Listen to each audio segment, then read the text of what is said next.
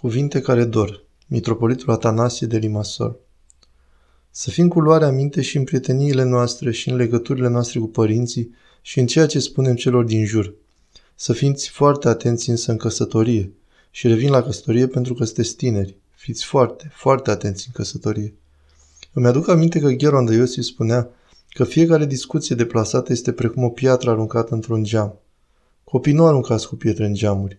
Va veni clipa când se va sparge și geamul și dacă se sparge, cu greu se mai repară.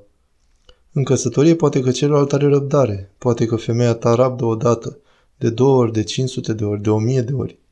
Însă dacă ajunge să se zdrobească lăuntric și să se nimicească această iubire pe care o are pentru celălalt, dacă omori iubirea pe care o are pentru tine, e foarte greu să se mai revină la situația inițială. Și este o realitate acest fapt, pentru că iubirea, sentimentul iubirii și în general lumea sufletească a omului are viață în sine, vitalitate. Și această viață e ca și cum ai avea o plantă. Această plantă vrea să o uzi, să ai grijă de ea, să nu o expui nici la frig, nici la soare. E nevoie de atenție, de o atmosferă potrivită, să-i pui îngrășăminte și apă exact cât are nevoie. Dacă o neci cu prea multă apă, va putrezi. Dacă o lași neudată, se va ofili. Trebuie să existe o armonie în toate. Trebuie să fim atenți când avem de-a face cu partenerul de cuplu în căsătorie. Trebuie să fim foarte, foarte atenți. Să avem grijă să nu spunem vreun cuvânt care l-ar putea lovi pe celălalt. Să nu-l rănim pe celălalt.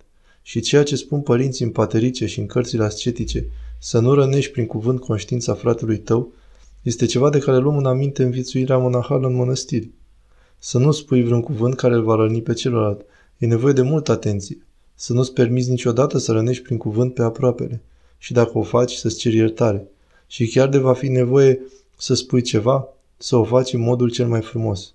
Să găsești un mod de a spune prin care celălalt se va îndrepta, însă să nu-i omori inima, să nu-i scoți sufletul. Copii, știți că atunci când omul ajunge să fie omorât, să moară lăuntric, atunci acest om are nevoie de mult timp, de foarte mult timp și de multă liniște, de niște condiții foarte deosebite ca să-și revină, dacă își va reveni. Se aseamănă cuiva care a fost făcut terci și îl ducem la reanimare. Îi punem perfuzii, îi băgăm oxigen și îl ținem legat de aparate.